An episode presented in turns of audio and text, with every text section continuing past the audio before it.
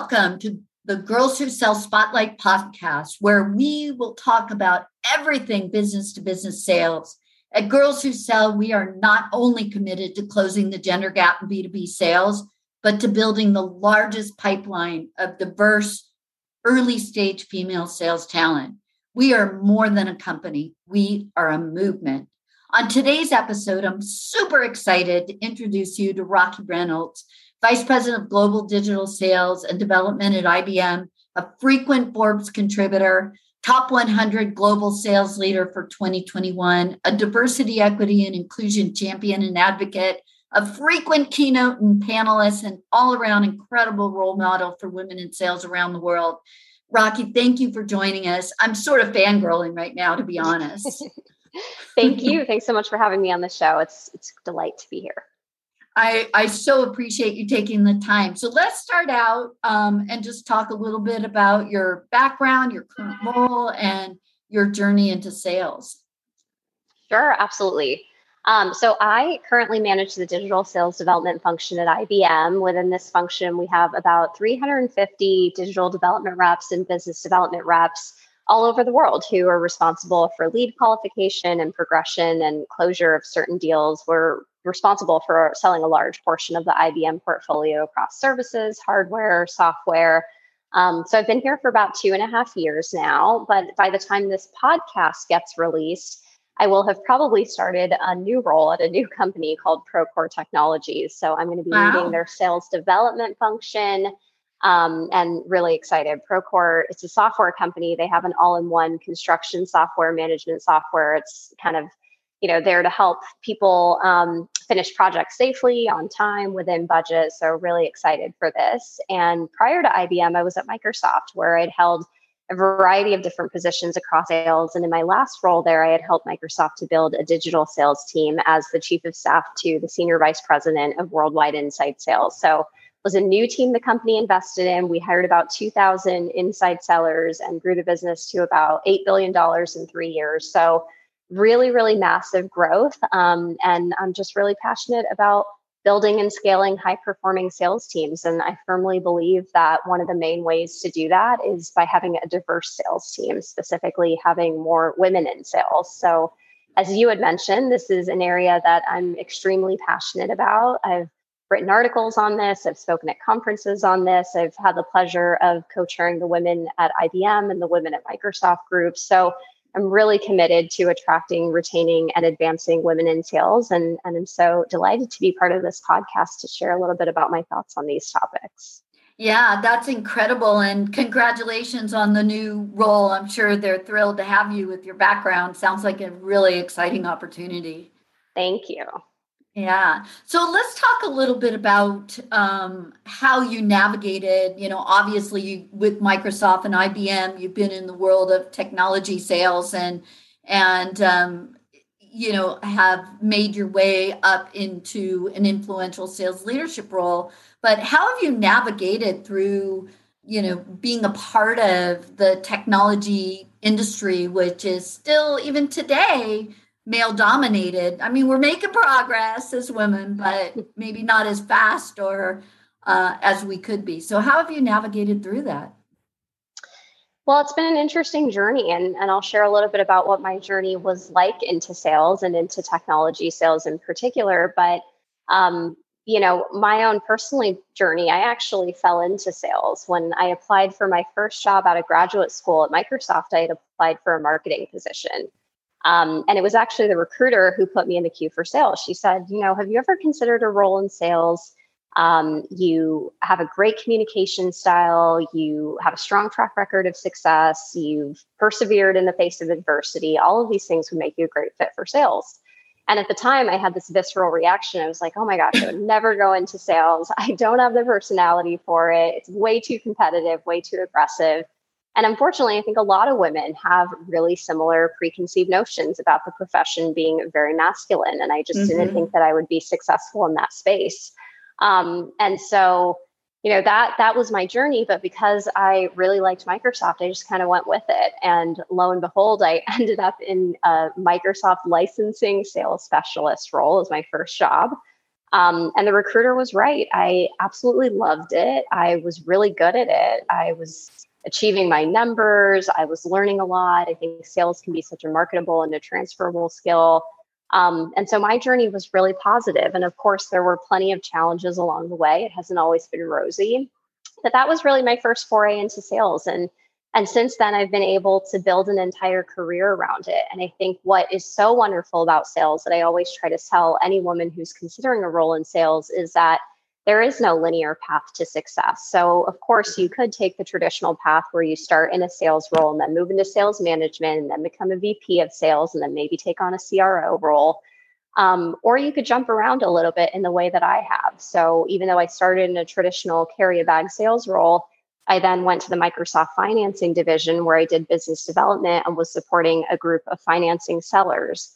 Then I had helped Microsoft build their inside sales team. Now at IBM, I've been working within a sales organization and leading it and figuring out how we modernize it, evolve it, simplify it, really take it to the next level. So, so a little bit more on the sales strategy side of things in addition to mm-hmm. sales leadership. So that's why I'm such a huge, huge fan of sales because there is no linear path to success and you can try so many different things and move up and down and across on your journey.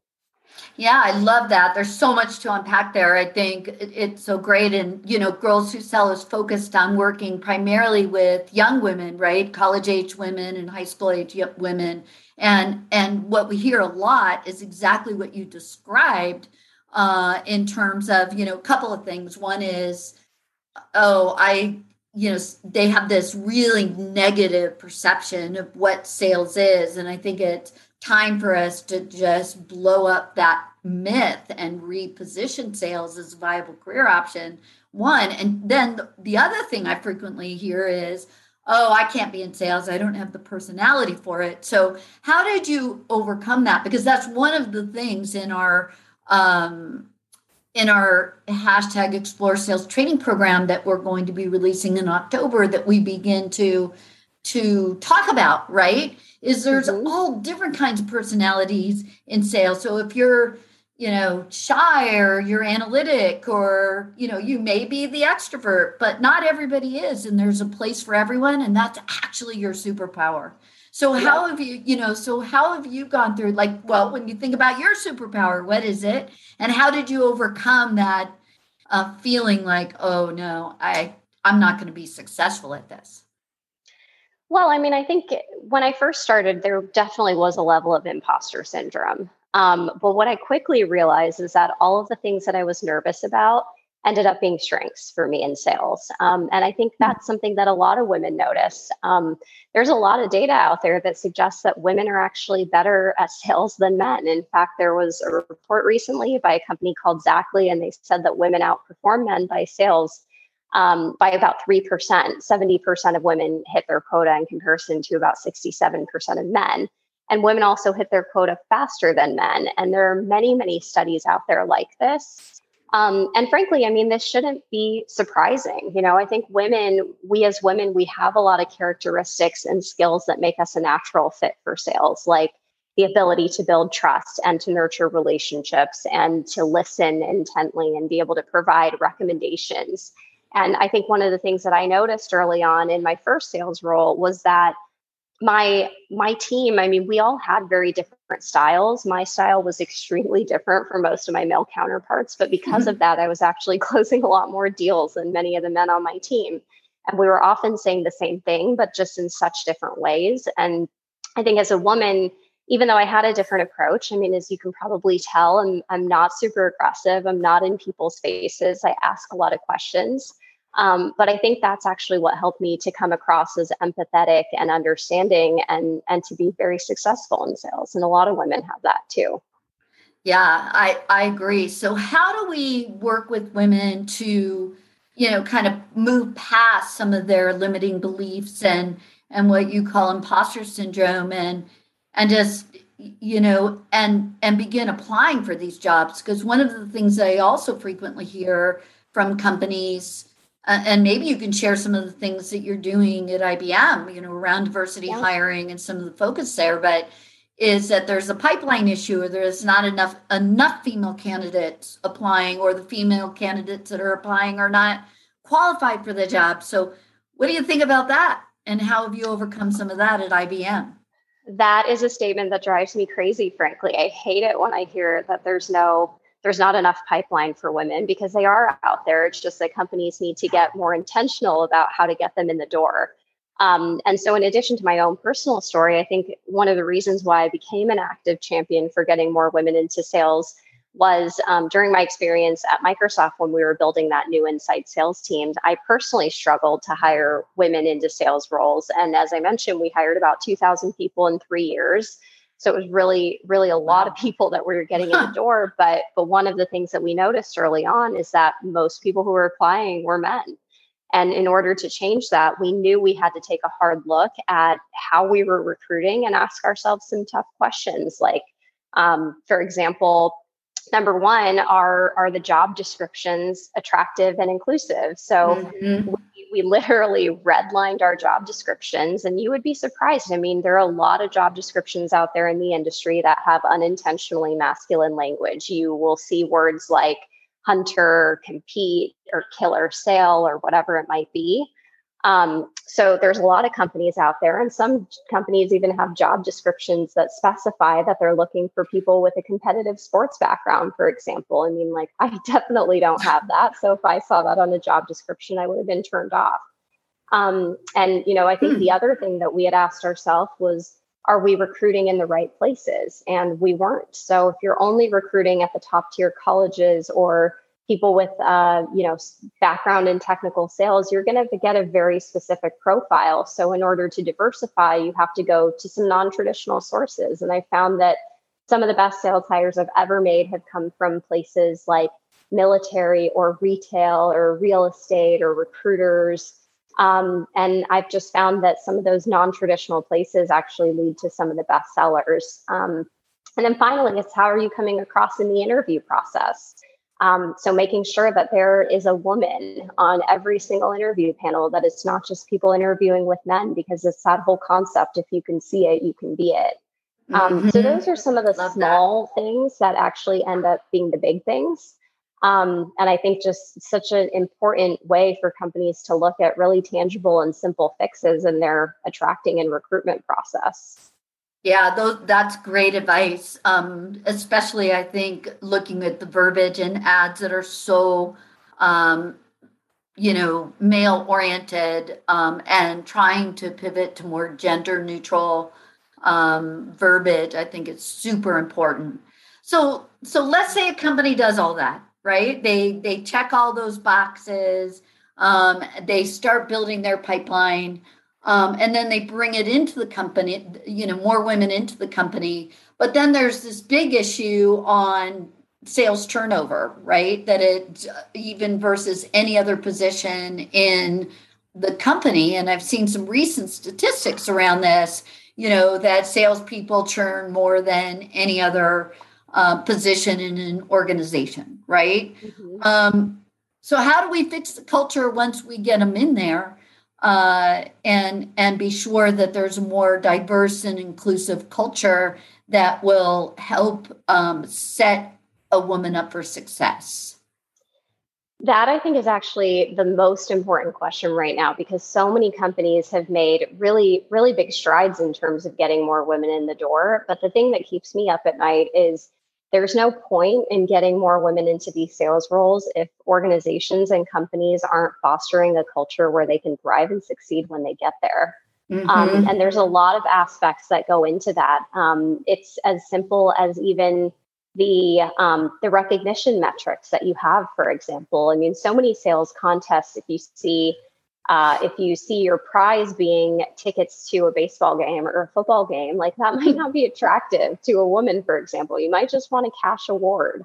Um, or being able to be part of a cohort of other women, being paired with another buddy, uh, ideally a woman, someone in, hmm. in leadership, um, to be Love able that to idea. See, yeah, you know, there's other women out here who have been successful in this space. So if she can do it, I can too.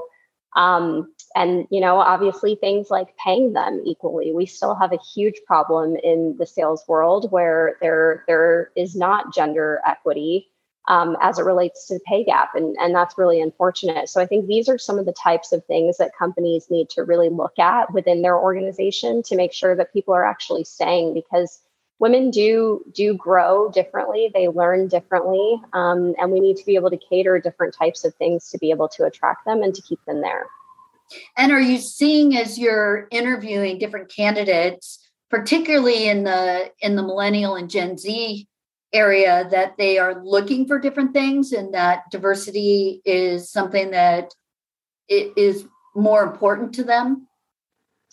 Yes, definitely. I think um, that is one of the things that I've been really encouraged about over the past several years. Um, and and we do still have a huge, huge problem that I think a lot of people don't realize. I mean, we should probably even kind of ground people in some of the data that exists out there today. I mean, basically, the the number of women in sales is about 39% or that's what some of the latest data has showed. It's barely increased by about 10% over the past decade. The higher up you get the worse it is. Only about one in five vice presidents are women in sales. Mm-hmm. um, and so i think there are some some very real issues out there that that sort of need to be solved yeah, I, I agree. And then you, if you look at tech sales specifically, the numbers are even more dismal, right? Uh, particularly in tech sales leadership.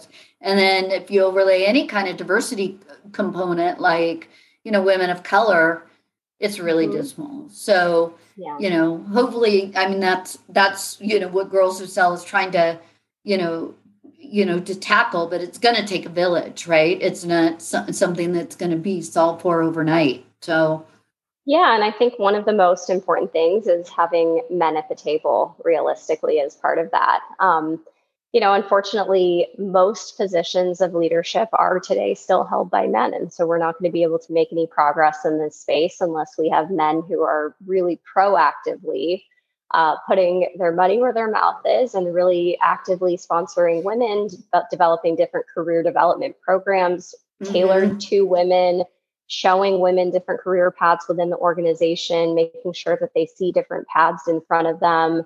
Um, you know, maybe participating in employee resource groups. Most companies these days have employee resource groups for women. And as I mentioned, I've had the pleasure of co-chairing the Women at IBM group in New York City and it's really inspiring to network with like-minded women. So i think it's important for for men to actively kind of promote these types of groups to show up to help facilitate these types of dialogue and and to really be able to roll up their sleeves to make some change here. Yeah I, I i agree with that. I think male allyship is key but some of the things that i hear and i don't know if you agree with this is i don't know men are fearful right? Like um in terms of um, providing opportunities to women because I don't I don't know what's causing it, right? Like what the driver is really. I'd love your perspective on it, but I think there is a fear factor that um, you know they'll lose opportunities, right? Or women will mm-hmm. outperform uh, them, and so um, while I do know some absolutely incredible male you know allies and, and sponsors that are all about bringing more women into their team um, I, not every not every man I know is on board with that.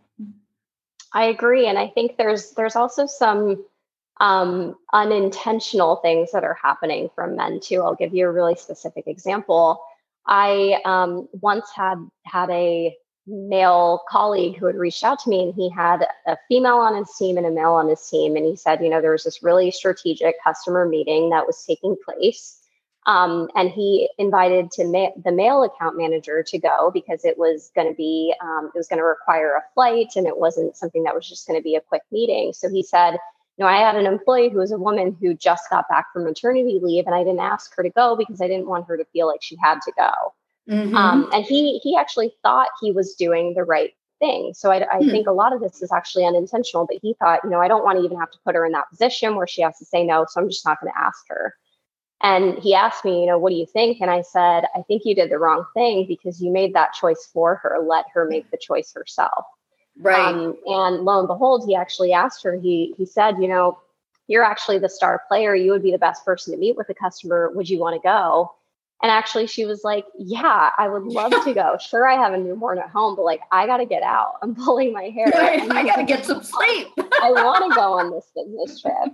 Um, and so I think it was just like a really good light bulb moment for him where, you know, he he really wasn't intentionally trying to be uninclusive, but he really was. Um, and so that's why I think it's so important for us to call out behavior like that, but we have to do it in a way that assumes positive intent. And I think that's the problem that's not happening today, which is what's leading to that fear that you're talking about when it comes to male allyship, because I think there's so much goodness that's come about over the past couple of years with things like Me Too movement and things mm-hmm. like that. But one of the unintended negative effects is that I think it's leading to this culture where men are now fearful to actually actively support women. And I have so many hmm. people who who say to me, well, you know, I just I don't even invite the women to to have a drink after work because I don't want to be in an uncomfortable position or I don't want them to be in an uncomfortable position, but they're still taking the men out for drinks after work. And so it's just kind of like you have to even the playing field. You have to make um, thoughtful decisions. And, you know, sure, you don't want to have a drink with someone on a business trip, but maybe you invite them to lunch. Um, mm-hmm. Um, there's other ways to kind of work around this, but it's leading to this culture where I think a lot of people just don't know what to do. So we need to make sure that we're we're helping the men understand what we need because otherwise um, we're going to lose having male allies and also male mentors and sponsors.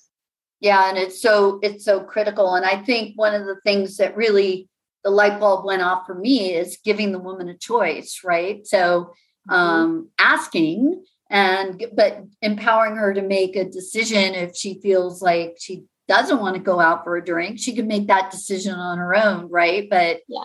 Uh, but not asking i think is worse right because then you feel excluded exactly yeah and that's not how you build a cohesive culture. Right right. That's interesting. You know one of the other things that i hear about it just it just occurred to me as you were talking about the man asking you know or this leader asking the woman to go on a on a business trip is you know how do women in sales um you know balance work and and you know life especially if you have to travel and that's one of the key concerns that we do hear a lot from even young women right? That maybe haven't started families but obviously want to um you know you know have a partner and and raise a family. And so they're like mm, you know am i going to be able to have it all? I mean i i was fortunate and blessed. I was i raised three three children and you know was able to be a, a sales leader along the way. I won't begin to tell you that it was always easy and i was incredibly fortunate to have a supportive spouse and and family and friends and network that you know helped me along the way um, but how, you know, how have you maybe overcome that or how would you respond to that kind of concern? Well, it's funny that you mentioned that because one of the the selling points that I use when I talk to women about going into sales is the flexibility that it provides as a profession. And so I think yes, there are certainly different types of sales roles that might be a bit more challenging if you're on the road every single day, you're flying every single week. Um, but for the most part, I would say that actually sales is is a great way to make good money while also maintaining a pretty flexible lifestyle. And gone are the days where a woman is relying on a man's salary. And so right. I think sales is attractive because it can be lucrative. It often doesn't require an advanced degree. Your income's typically based on performance. Commissions can be pretty high depending on the compensation structure of any given company. Um, but a couple of years ago, actually, there was a company called Flex Jobs, and they had published a report that was talking about the best family friendly careers. And it was based on high earnings, flexibility, and upward career growth potential mm. over the next 10 years. And at the top of the list was account executives. Um, and, you know, it, awesome. basically, yeah, it was great to see that. Um, but I think also, the influx of technology has really made it easier for a lot of sellers to connect remotely with customers, which has allowed for even more greater flexibility. Obviously, that's been fueled by the pandemic over the past year and a half, but that's why so many companies are investing in building inside or digital sales capabilities, which is the space that I've been in for the past several years and I think is is the future. Um, and as I said, being accelerated by the current environment and everything. So I think sales is actually a great place for a lot of women to be because because it does offer flexibility. Yeah, yeah, that's great. That's great. Um, so, what uh, what advice uh, or guidance would you give to a young woman that might be listening to this episode who's thinking about a career in tech sales? Well, I would say get rid of the preconceived notions that you have and give it a chance. I mean, like I said, it, it's something that I did, and it's been it's been great for me in my career. Um, and for some of the reasons we already talked, I think women are good at sales. You'll probably be better at it than you think. Um, and the other few things that I would say is, you know, I, I think you'll develop really tangible skills. So I think tr- sales is just such a great training ground to develop so many different types of skills because it requires empathy for the customer, it requires confidence, grit, perseverance. What better way to develop some of these things than by having to build a relationship with a stranger, frankly? Right. Um, and, and I think it's not just the soft skills, but also some really tangible skills on how to position and influence and negotiate and communicate. Um, it really requires you to learn the business at a deep level. And I think, regardless of what we're doing in life, whether you're interviewing for a job, convincing someone to go on a date with you, whatever it might be, you're you're always selling every single day. So it's an important skill to have in your back pocket and it's also very transferable as i said i mean you know i shared a little bit about my my background but even if you want to get out of sales um, you know there's so many different types of teams whether it's marketing or business development or corporate teams most people want people who have experience being in customer facing roles because you actually have firsthand insight into what customers are saying and that helps companies build new programs and offerings and things like that to be able to resonate with customers so really transferable, um, you know, really flexible. You'll be better at it than you think. But then the last thing that I'll leave people with is, you know, the probably the most important thing is, and I think it's that you would have fun. Um, you know, I, I think t- uh, about Richard Branson's quote, Virgin Group founder. He said, 80% of your life is spent working. You want to have fun. Why shouldn't you have fun at work? Um, and I love that quote because I think, you know, obviously it helps me think a little bit about sales. It's, not only kind of satisfying to close a deal and to help customers with their business goals, but I think sales is also really fun. I mean, working on a deal is really stimulating. It gives you the opportunity to exercise creativity and solve challenges and meet new people. And every customer engagement is a little bit different, which keeps every day fresh and fun. Yeah, I, I, love that. And I, I got to tell you, I've been doing this for what over 30 years in, in B2B sales, and I still get a thrill every time I move a deal through the sales cycle and close that deal. I'm like, yes, you know, like it never gets old. Never gets old. I know. It's a great feeling. it is. Well, Rocky, thank you so much for being a part of our um, podcast today. I really appreciate you sharing all of your nuggets of wisdom. And um, I wish you the best of luck in your new opportunity. It sounds super exciting. Thank you. Thanks so much for having me. And go women in sales. Yay, go women. All right. Talk to you soon. Bye bye. Thanks.